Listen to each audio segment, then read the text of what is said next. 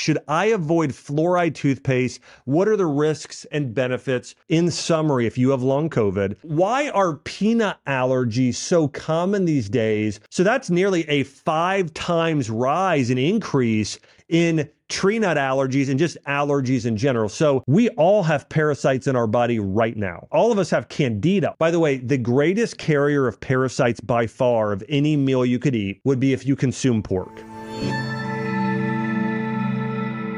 Hey everyone, Dr. Josh Axe here. Welcome to the Growth Lab podcast, where each and every week I cover the science behind how to grow, including yourself, your health, your wealth, and take your career, your relationships, and your spiritual well being to the next level. On today's episode, I'm going to be answering numerous health questions and everything from how to cleanse your body of parasites to what sort of toothpaste should you use and a whole lot more. First question here is regarding toothpaste. Should I avoid fluoride toothpaste? What are the risks and benefits for oral health? Well, one, I'll say that I have not used toothpaste with fluoride in it since college. So that's over 20 some years ago.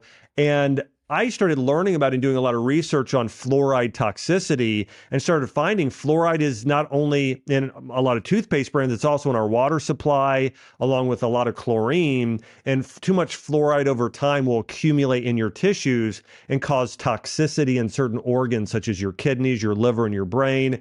And think about it like this it is a metal, it is a uh, mineral that, like lead or mercury, can accumulate. Now, listen, fluoride is not as toxic as lead or mercury, but it still is toxic in too high of doses over time and it's really not needed. You know when we went go back and look at why people's teeth decay it's not a lack of fluoride. It actually tends to be a lack of fat soluble vitamins like vitamin D vitamin K and vitamin A. Weston A. Price a very well known dentist from many years ago, went and studied tribes of, of uh, uh, tribal people. And he found that some of these tribes had incredible oral health, and he found their diets played a huge role in that. And so I do think brushing your teeth is important, but I actually think the food you eat on a regular basis, lots of vegetables, some fruit, some meat, and getting some healthy fats in your diet is even more important.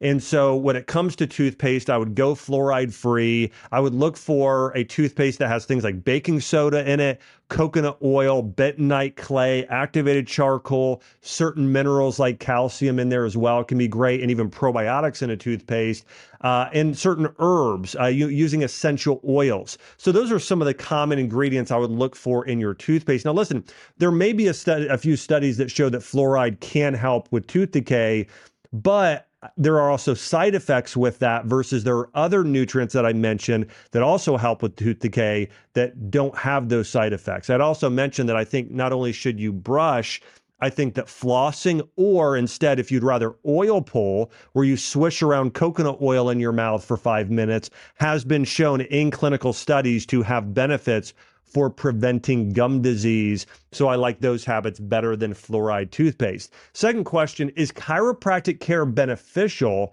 I've heard some differing opinions. Yes, I believe chiropractic care is incredibly beneficial. Now, I want to say this I think it depends on the chiropractor you see. You know, you could go in today to see a medical doctor, and you're going to have some incredible medical doctors that practice more functional medicine, integrative medicine. They try and get to the root cause. They're prescribing vitamins and minerals and diet and reducing stress. But then you have some that are just pill pushers and, and don't even look at your patient history. So I think chiropractic can be a similar thing. You've got some really talented and skilled chiropractics from, from and I know some groups like PX Docs and Maximize Living and some other groups uh, where, where the chiropractors uh, practice in a very specific way that I think is extremely beneficial. Now, here's the, re- the way that chiropractic works is that you have uh, a bunch of vertebra that surround your spinal cord and you have a you have your skull which surrounds your brain and your brain sends signals to your organs. So your brain sends signals from your brain down your spinal cord out your spinal nerves out to every cell organ and tissue in your body. So for your heart to beat for your lungs to breathe for your stomach to digest food you have to have signals go from your brain out your nerves to your organs. What can happen is chiropractic chiropractors go if they're practicing uh, this the, the the way that they should. They're going to go and look for impingements or lack of mobility in vertebra that can be affecting nerves or nerve nerve signals getting from a brain to an organ. And so what, what they're going to do is they're going to go and, and here's what happens is if you have an area of the body where there's not a lot of movement, where it's kind of stuck, well, it's you're not going to get enough blood flow there. You're not going to get enough nutrients there, and it's going to affect this the health of the tissues. Uh, you know, if you don't um, if you don't ever move your knees and you just left left it in a cast for five years, it's going to cause uh, deterioration and malfunction of that area. So what chiropractors do is they go and improve mobility in those areas that allows more blood flow, flow and nu- nutrients to get to the area, which then actually helps nerve and neurological health, which can actually help organs function better. So chiropractic care, I think primarily people think of it as getting rid of back and neck pain, and it is great for that because it's restoring proper function to an area. But it also, in, in studies, is shown to help kids with ear infections. It's been shown to help with acid reflux in adults and colic in children. It's been shown with certain types of chiropractors to help scoliosis. Uh, it's also been shown uh, for sports performance. In fact, a lot of professional sports teams, uh, NFL teams, pro golfers have chiropractors on staff. And so there are a lot of benefits, migraine headaches it's been shown to be beneficial for. So overall, I'm a big chiropractic fan and, and I get adjusted regularly. And so I do think that chiropractic does have some tremendous benefits in terms of it helping optimize the body's ability to function properly and neurologically. Next question Are there any natural remedies to aid in the healing of long COVID? There are now when you look at the uh, the the Chinese medicine perspective, which I think is a really good perspective at long COVID. What you'll see is they tend to they tend to see there's blood stagnation. So you have blood that's kind of getting sticky and it's not moving through the body properly. And your blood, if your blood isn't healthy, that can affect a number of things, such as your cardiovascular health. Right? We're seeing with long COVID, oftentimes it affecting heart health. We're seeing it affect lung health. So that's that's the primary thing people are experiencing with long COVID is cardiovascular systems like fatigue is a major symptom. Now, if your blood also isn't healthy, it can cause your hair to start to get thin uh, as well um, because you're not getting certain nutrients. The blood flow isn't good in your body. And so getting blood flow to different organ systems or even your hair affects its health. And so that's the thing. So if you're experiencing long COVID, you want to strengthen your blood and improve your, your, your the blood getting through your body. So here's a few things you can do. One, follow, consume a diet that's going to build your blood. That's going to be red meat. So grass fed beef, venison, buffalo, lamb. So you want to get a lot of red meat in your diet. Um, you want to do things that help improve your blood viscosity. So wild caught fish, high in omega 3 fats like salmon are going to be helpful. You also want to do a lot of red and green foods. So beets are going to be fantastic. Um, doing a little bit of coffee is fine. You know, that's it has that sort of reddish brownish hue to it. That's going to be good. Cinnamon as an herb is really good.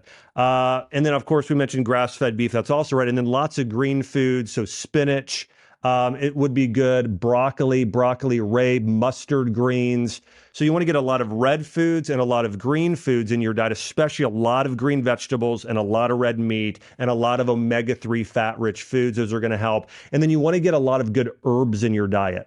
Um, turmeric is going to be one of the best. You could also take that as a supplement, but turmeric helps nourish and move the blood about 3,000 milligrams daily. Also, galangal or ginger with that. So I would do a mixture of do turmeric and do either galangal or ginger um, as well. And that's really going to help move the blood. I also, as a supplement, like beetroot juice powder. You can also do NAD uh, plus or NMN that also can help nourish the blood and cardiovascular health. And then, and then I would also do um, something like astragalus. That's really going to help strengthen the immune system and the lungs in a lot of these areas as well. And then I also think doing a cold plunge heat therapy where you're doing it's called contrast therapy where you either cold plunge or hot shower and you do hot cold hot cold doing that alternating back and back and forth helps with getting your blood moving and circulation to areas of your body. So I know I said quite a bit there, but in summary, if you have long COVID, I highly recommend you consume a diet that helps strengthen your blood and moves your blood. Okay. So as I mentioned, um, you know, things like beets are wonderful. A lot of the red foods, a lot of the green foods, um, the contrast therapy, hot, cold. And by the way, I also like really like acupuncture for this. So I would see an acupuncturist. And those are some of the top tips. By the way, I'm going to do a whole episode on long, COVID. So make sure you're subscribed here if you're not subscribed, because I'm going to go over exactly what to eat for every meal, supplement, and the root cause of that as well in a deeper way on this on an upcoming uh, um, upcoming podcast. Um, why is my belly always so bloated? Do you have any tips to improve digestion and, and relieve abdominal bloating? Well, bloating tends to be caused by excess fermentation in the stomach. And sometimes what happens is almost all of your probiotics or just microbes, bacteria should be down in your colon um, or your large intestine. And what happens is sometimes some of that bacteria or candida or even E. coli can creep up into the small intestine or even sometimes stomach, and that can cause small intestinal bacterial overgrowth. So think about that again. SIBO, small intestinal bacterial overgrowth. That's part of the cause of bloating is you have bacteria that's oh, that's growing too much in either your small intestine or maybe even your stomach, but it tends to be small intestine. And then that's causing the bloating that you're experiencing. So here's what you can do for that. Um, one, reduce stress. When you're eating, don't be on your phone. Don't be looking at a screen. Don't be watching TV. Close your computer, sit there, and then eat your food and chew and just Take some relaxing breath. S- stop rushing around. That's tip number one. Number two, from a dietary standpoint, consuming foods that can easily move through your system. That's going to be things like meat, cooked vegetables, not raw. Those won't move through as quickly. So, cooked meat, cooked vegetables, and maybe even rice. Doing soups will tend to move through your system very easily and quickly, and they're well cooked. So, don't do raw if you're bloated. Do a lot of soups things like chicken vegetable soup, miso soup. Um, that, that's that that's what you should really focus on doing. But meat, vegetables, rice, that is sort of the basis of your diet you do really well with. You can take some supplements and take a anti-bloating tea. I really like uh, a tea that has fennel, peppermint, uh, maybe cardamom in there as well, uh, ginger, chamomile, there's others. I mean, there, there's quite a few anti anti bloating herbs, but those are some of my favorites. So I would buy an anti bloating tea, and also another big thing I would do for bloating is take digestive enzymes and an SBO probiotic supplement. Those are probably the top two supplements. A soil based organism probiotic. You can just search online or go to Amazon or wherever and search SBO probiotic, and I like Ancient Nutrition as the brand for that. That's what I personally take. And then in addition to the that, I would take soil-based probiotics and then digestive enzymes. That's going to help bloating the most along with that herbal tea and along with eating the way that I mentioned and going for walks around your meals, not laying down, but going for a short walk and moving around a little bit. All of those things will help your bloating tremendously. Next question What other options are there for Tylenol and Advil that are natural. So here are some natural things you can do. Number one is turmeric. Turmeric contains curcumin, which, by the way, in clinical studies has been shown to be more effective for many conditions than Tylenol and Advil. So turmeric and its active compound curcumin, especially when combined with black pepper, has really, really powerful anti-inflammatory properties. So that's going to be number one is turmeric. Number two is going to be a proteolytic enzyme supplement. Now, proteolytic enzymes like bromelain or nattokinase kinase. That's actually different enzymes than, let's say, a digestive enzyme supplement that's going to have something like, you know, lipase and um, and protease and other things that help break down those macronutrients. So, so that's going to be different. But yeah, a, a proteolytic enzyme supplement is going to be number two. After that, other anti inflammatory herbs like ginger and rosemary and cat's claw also are going to be beneficial. Fish oil is also anti inflammatory, so that's another good option there as well. CBD oil can oftentimes be beneficial. But if you want to know my top two, I would say the top two are going to be turmeric and a proteolytic enzyme supplement. Next question. What, why are peanut allergies so common these days? When I was younger, there were only one or two kids in my whole school that had one, and now there are five in my daughter's class alone. Well, I think the reason has to do with uh, leaky gut syndrome. More and more kids today are exposed to uh, toxins and other things that help that start to affect kids' digestive health. And so I think it's all of the toxins and chemicals that we're exposed to on a regular basis. By the way, it's not only peanut allergies, it's just allergies as a whole. I think I was reading a study on kids and it said it used to be 2% of kids about 50 years ago had allergies. Today it's at least 4 to 8% and many many actually physicians believe it's actually closer to 10%. So that's nearly a 5 times rise in increase in tree nut allergies and just allergies in general. So it definitely is way, way more prevalent, five times possibly more prevalent than when you were in school. All that being said, I think the big reason is is there's more digestive issues today due to so much processed food, due to so much stress. And I do think there's a toxic burden on the body. There are many more toxins that kids are exposed to today. Uh, and it could also be via parents. Now, there's certain things I can't say on this pod, uh, uh, you know, that that you know I'll get censored for, which is crazy enough in terms of why there's so many peanut allergies today. But just go back to I think it's toxins. Now, there are studies that show if a parent has an autoimmune disease, which is leaky gut, and then they're they can pass some of these allergies or the, that immune response onto the kids. So sometimes the parent's health can affect the kid's health. But I also think antibiotic drugs, there's antibiotics in our food supply today. Sometimes kids are given antibiotics at a young age.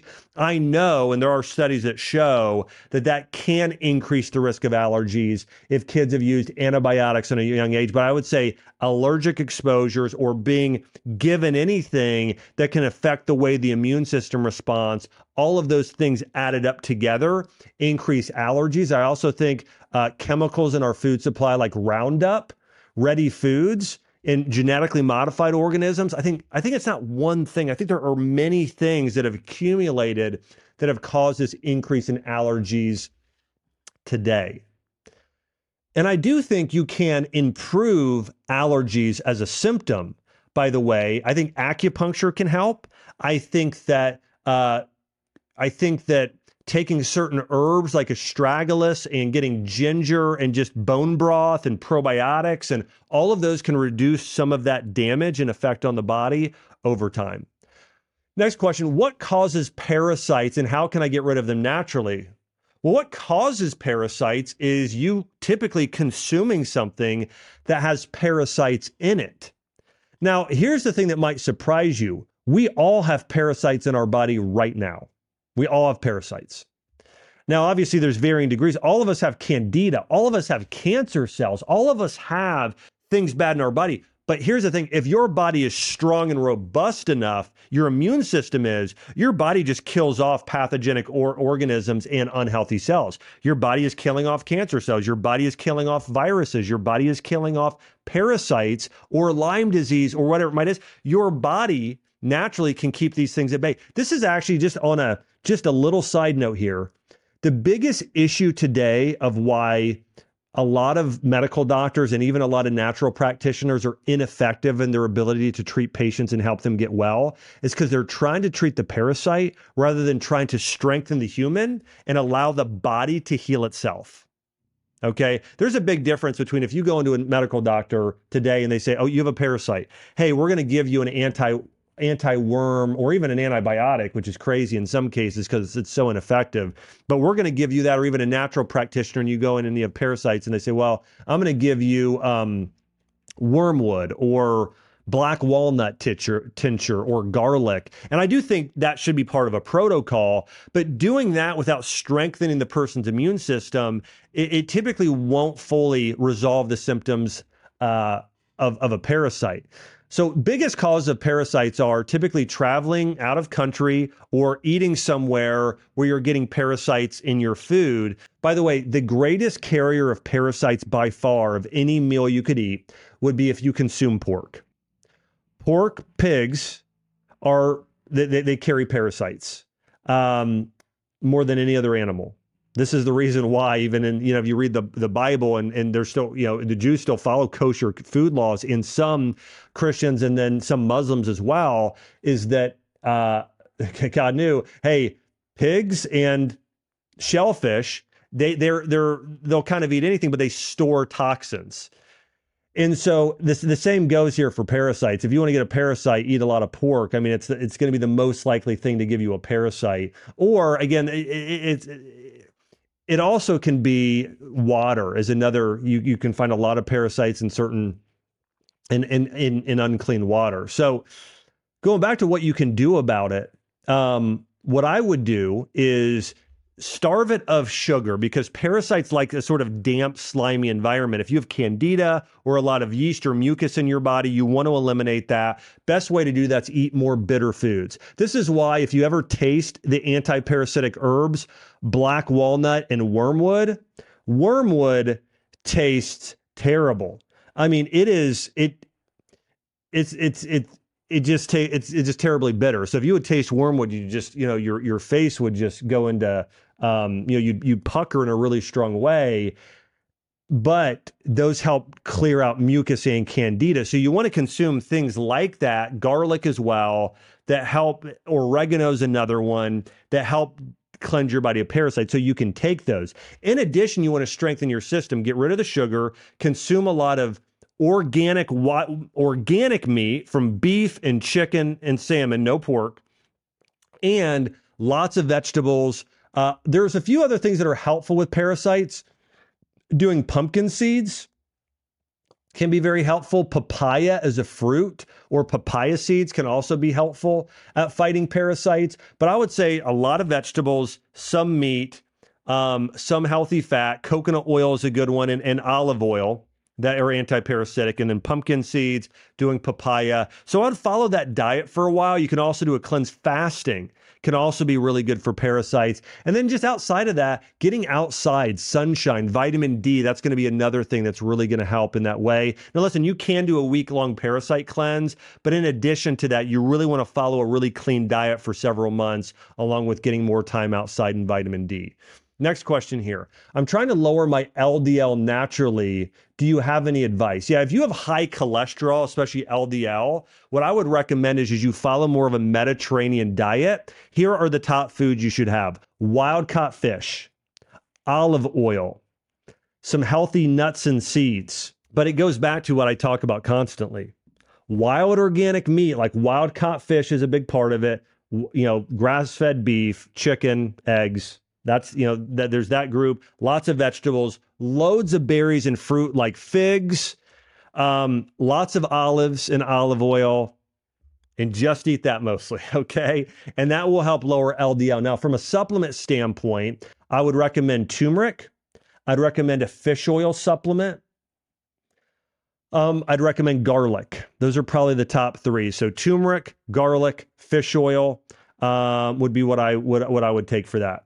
Next question What foods and nutrients support mental health conditions like anxiety, depression, and insomnia? Well, from a food standpoint, consuming more healthy fats will help with mental health and neurological health. So, getting rid of the sugar and refined grains, doing more avocados, walnuts, coconut, wild caught fish, certain types of nuts and seeds. I think I mentioned olives and olive oil, but you want to do a lot of those healthy fats in your diet. Some good lean protein, especially bone broth and wild caught fish, rich in omega-3 fatty acids. And that's really that's really the basis of the diet. Uh, also, you want to get some B vitamins. Um, so you may take a B complex. Ginkgo biloba as an herb, I think is very good. Lion's mane mushroom is another good one. And to kind of also help with uh, neurological health, I think um, CBD oil is another good one.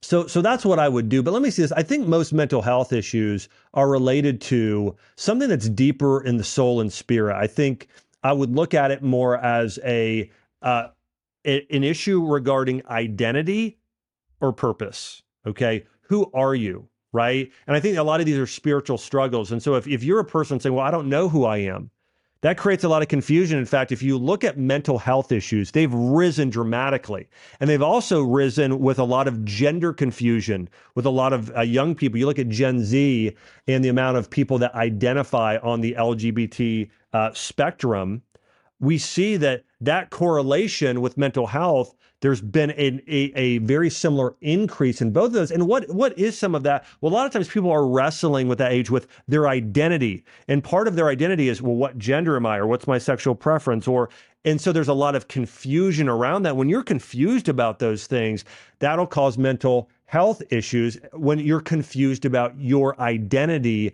and who you actually are. In order for you to have great mental health, you need to be correct in who you are. Do you hear me? It's not it's not like, well, I just pick one so now I have good mental health. No, you need to be correct in who you actually believe to be. Let me give you an example of this too. If you're incorrect, you could say, well, I believe that if I'm on a no fat diet, I'm going to be healthier. Well, are you really going to be? No, because it's going to start causing nerve degeneration because your brain needs fat and other health issues. Versus if you say, well, I know that if I eat mostly organic meat and lots of vegetables and lots of berries, I'm going to be healthy then you're right, right? So, so if you're certain about your identity and knowing, hey, I'm a child of God, and I, and I believe I'm going to live for eternity. I know I'm called to love people. I know this world's not about me; it's about God. But I am significant. I am important. I can add value to others, right? I, I'm my my role as a spouse is incredibly meaningful. My role as a parent in raising up incredible children that that, that are loving servants that want to benefit humanity and make earth a heavenly place that's so meaningful. My i know that my job and leader in my business or wherever you work hey that's meaningful. So if you want to have good mental health you need to have a strong identity and a strong identity means you know your role where you should be and you you attach a lot of meaning to it and you're able to operate in that role so again, going back to this, when I know as a dad, like what it means to be a dad, and I'm fulfilling that role in a great way in terms of I'm teaching my daughter life lessons. I am disciplining her when she needs to be disciplined. I am loving her and hugging her and doing all those things with her when, you know, uh, on a regular basis. And I know that's meaningful. I got a strong identity, right? And the other thing is your purpose. What Uh, because my identity is this, because I'm a child of God and I'm a husband and I'm a father called to live for eternity, well, now my purpose is, well, that's tied into your gifts. And so, why are you uniquely different than other people? Well, maybe you're a great writer, or you're a great musician, or you're just a, you're a great mom and homemaker and taking care of the family. So, so, and and you know, okay, this is my purpose. I'm called to be a great writer, okay? Well, then work on your writing and doing that thing you're really great at and getting better and better, and then use that for good in the world. That's your purpose or part of one of your multiple purposes. Boom, all of a sudden, anxiety disappears, depression disappears, insomnia gets better. When you're in touch with and knowing your true identity and you know your purpose and you're able to act in that purpose, those tend to go away. And I think there are also a lot of clinical studies that show that anxiety and depression tend to be when you think about yourself too much versus, no, I'm thinking about serving and meeting the needs of others. There, by the way, that's not just an opinion. Those are several studies, and I think that's biblical as well, both so spiritual truth and scientific truth of what actually cures anxiety and depression. I think it's your identity, knowing your purpose, and not reflecting on self, looking at benefiting the lives of others with your, through your identity and through your purpose, that more than the diet that I just shared with you will relieve anxiety, depression, insomnia, and mental health issues. Next question How can I deal with hot flashes and menopausal symptoms naturally? So, if you're having menopausal symptoms, what I what one thing you want to do is you want to cut out sugar and refined grains. Okay, anything that's going to cause blood sugar spikes and excess carbs. Again, that's number one. By far, I'm telling you, I've worked with a lot of women with menopausal issues. Going lower carb, getting more protein, more fiber. What I talk about constantly meat, vegetables, berries. Okay. That's going to help. The other thing is going to be consuming certain herbs. Black cohosh tends to work very, very well. Okay. Black cohosh. I like clary sage essential oil, so rubbing that on yourself or just having that in the air. But black cohosh is very effective. Um, I also there there are, there other herbs I think that can uh, be effective as well, um, such as wild yam, as is another one that's frequently recommended there. Um, and I think those would probably be the top things I would say you can do. Now, I also think acupuncture as a treatment can help menopausal symptoms.